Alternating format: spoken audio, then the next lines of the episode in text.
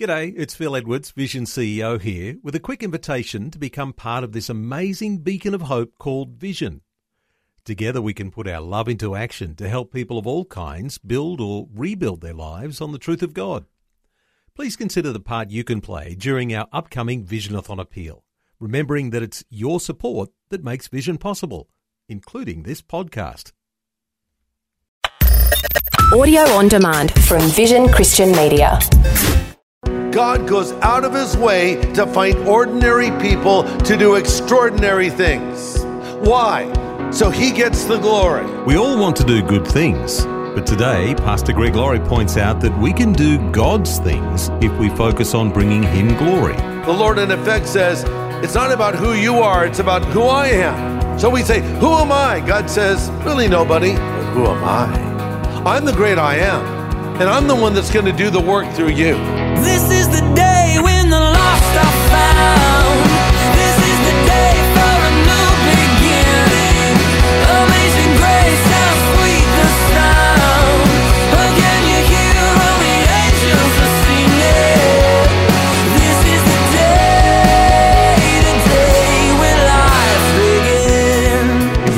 19th century novelist Charles Edward Montague who said, There's no limit to what a man can do so long as he doesn't care a straw who gets the credit for it. There's truth to that, and there's absolutely no limit to what a man can do when he's empowered by God and seeks only God's glory. Today, on A New Beginning, Pastor Greg Laurie shows the example of a man who drew on God's strength and provision to accomplish an impossible feat. And we'll see what the Lord wants us to learn from this account.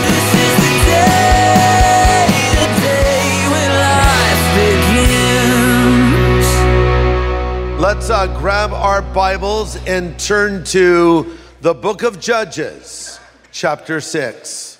Judges chapter 6, and we're in our World Changer series, which is normally based in Hebrews 11 and still is to the point, but the character we're going to look at today, the world changer we're going to spend a little time with, is only mentioned in a word in the Great Heroes Hall of Faith. So we're going to deal with a text that tells a story. And the title of my message is What to Do When the Odds Are Against You.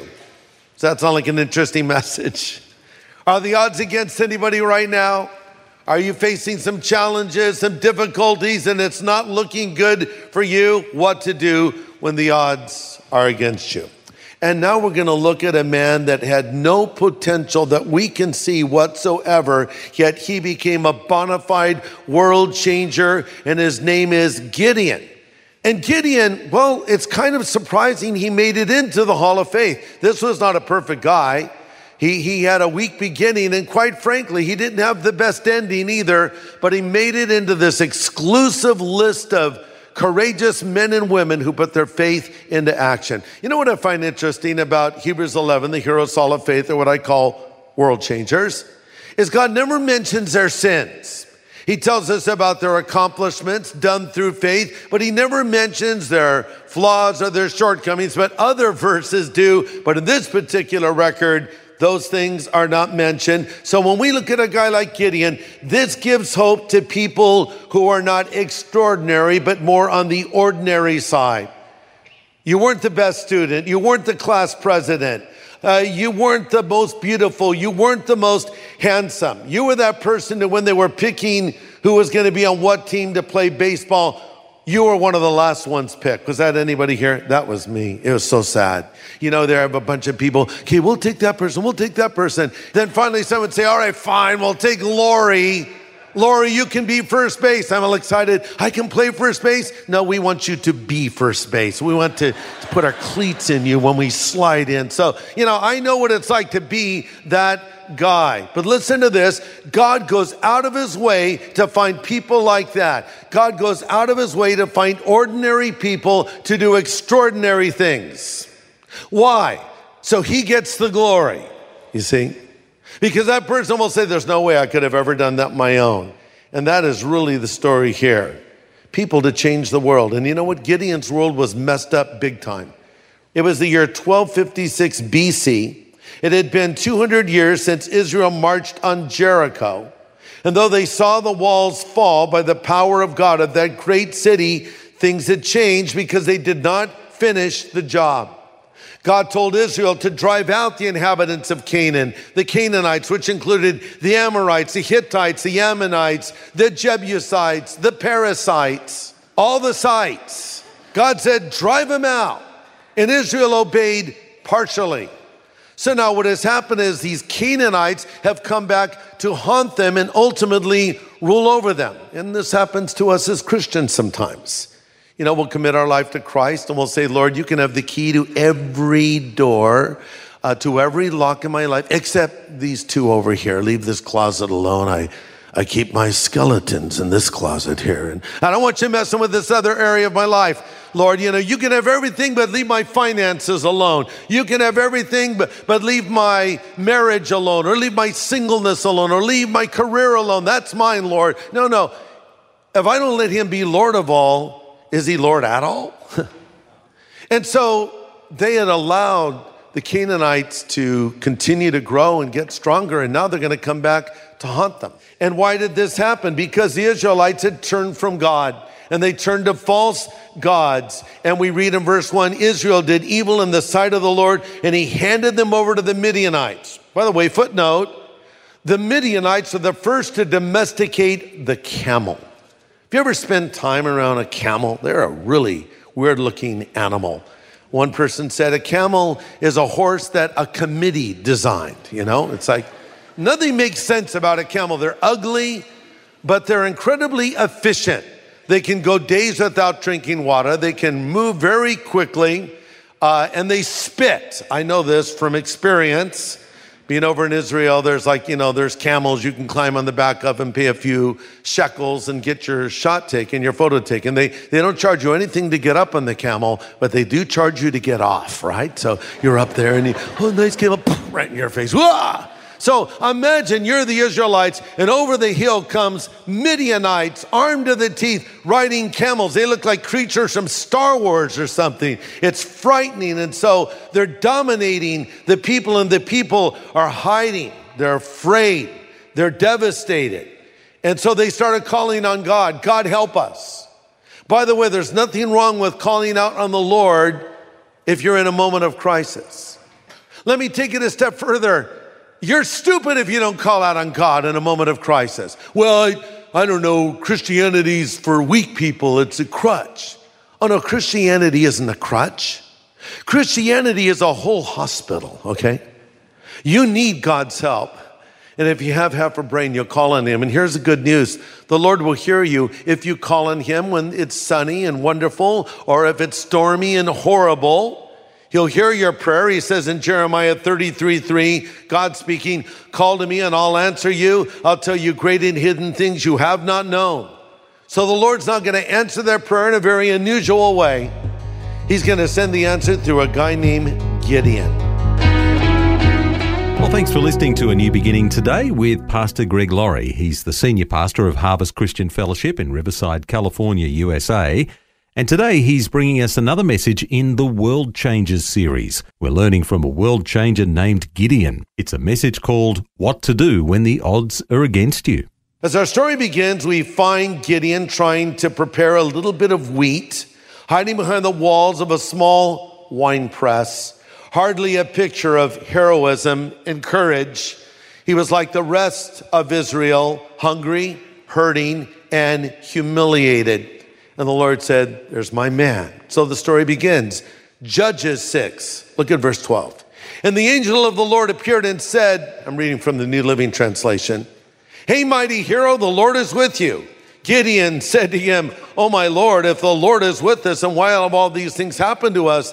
And where are all of his miracles, which our fathers told us about, saying, Did not the Lord bring us out of Egypt? And now the Lord has forsaken us and delivered us into the hands of the Midianites. And then the Lord turned to him and said, Go in this might of yours, and you will save Israel from the hand of the Midianites. Have I not sent you? We'll stop there.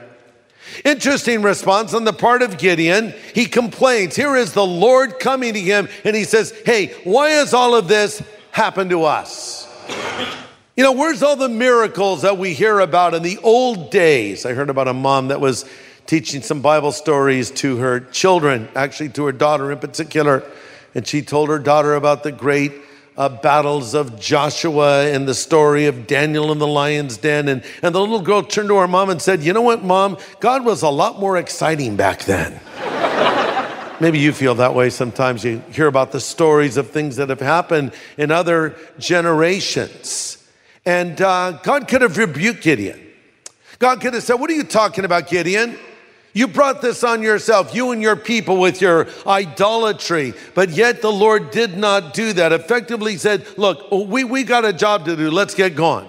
Sort of like when you're trying to leave your house and get your kids ready and a shoe's missing and, and you're searching for a doll. Sadly, it's the dad looking for his doll. Uh, so, you know, you're looking, oh, we gotta go. You say, kids, just get in the car We'll sort it out later. We've got to, yeah, but mom, just get in the car, okay? And the Lord is saying that to Gideon. Look, I don't have time to deal with your whining and your lame questions. It's going to happen, and it's going to happen right now. So let's get going. Now, Gideon immediately protests. Verse 15 Lord, how can I save Israel? My clan is the weakest in Manasseh, and I'm the least in my father's house.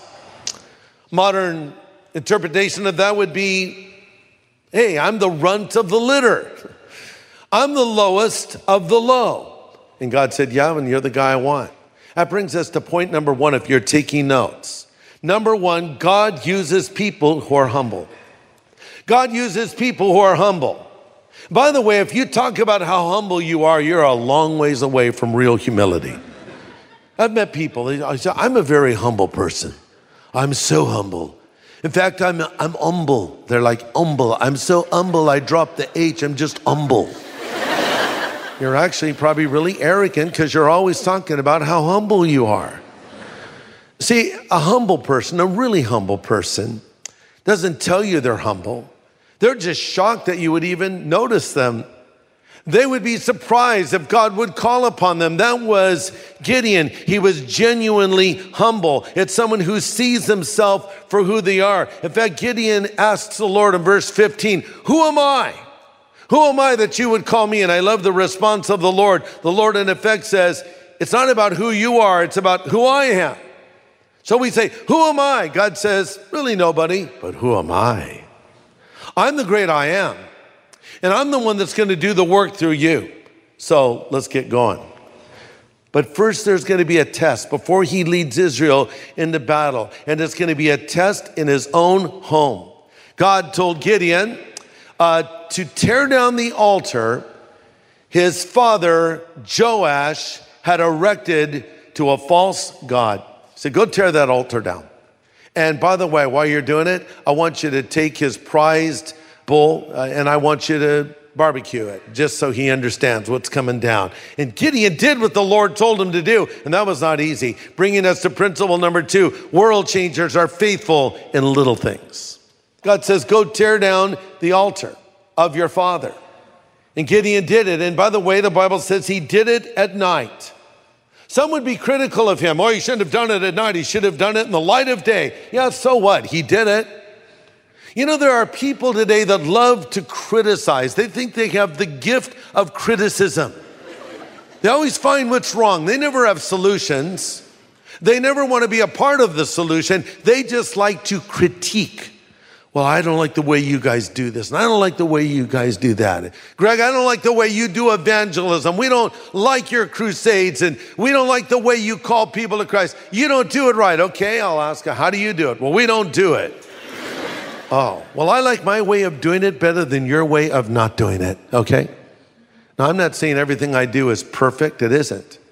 But I'm doing the best I can do to reach people with the gospel. So, my question is well, what are these other people doing? It's easy to be an armchair quarterback, but world changers are willing to put it on the line.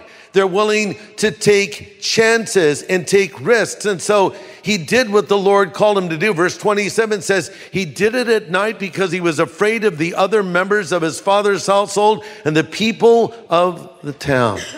And you know what happened? After he tore down the altar of his dad, the people were so angry and they wanted to execute Gideon. Pretty harsh.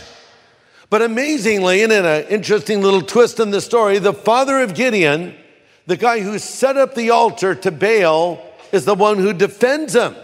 And the father says to the people, Why are you defending Baal? Why do you argue his case? If Baal's really a God, let him defend himself and destroy the one who broke down his altar. See, I think deep down inside, dad was proud of his son. Joash was proud of Gideon. Wow, my boy is doing really well. In fact, it even seems like the faith of the father was rekindled. But this brings up an important point. The hardest people to reach are your own family. The first place you need to take a stand for your faith in Christ is with the members of your family, with your father, with your mother, with your husband, with your wife, with your son, your daughter, your extended family. See, I'm now a follower of Jesus Christ. But a lot of times they're skeptical because they've probably known you since you've been, you know, knee high to a grasshopper. They're thinking, oh, what's this kid going to tell me? And so you need to just live it.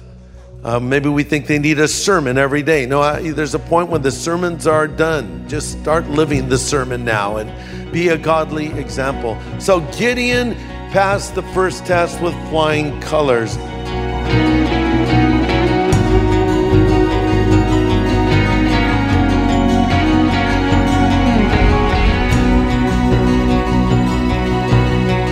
Pastor Greg Laurie with a message from his World Changers series What to Do When the Odds Are Against You. There sure is a lot to learn in this study of the humble man that God named Gideon.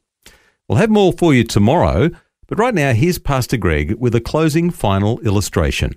Years ago, when I was a brand new Christian, I was attending Calvary Chapel of Costa Mesa. So I made an appointment with Pastor Chuck Smith, who's now with the Lord. And I sat down in his office, and he was there behind his desk. And, and I said, uh, Pastor Chuck, I want to be used by God. I want to serve the Lord here. And I thought he might say, Well, Greg, why don't you do one of the Bible studies here? Or maybe preach for me Sunday morning. And Chuck said, Okay, great. I want you to go talk to one of my associate pastors. His name is Pastor Romaine. Well, I didn't know who Pastor Romaine was. I found out fast enough. He used to be in the Marine Corps, he was a drill sergeant.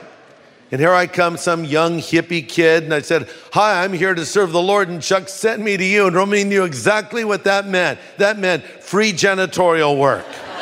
So I said, okay, Greg, here's a broom. Go sweep over there. And when you're done, go over there and clean the toilets. Excuse me. I didn't volunteer to be a janitor. I volunteered to serve the Lord. But they understood if I could not be faithful in the little things, how could they entrust me with anything greater? And they got a lot of free work out of me, by the way, doing that. But I understood I just need to do what I'm asked to do, and then I would be given another responsibility. And then maybe I could answer the phone and counsel someone. Then maybe I could go make a hospital call. And then maybe I could go teach a little Bible study. Jesus said in Luke 16, unless you're faithful in small matters, you won't be faithful in large ones. If you cheat even a little, you won't be honest with greater responsibility. So start small.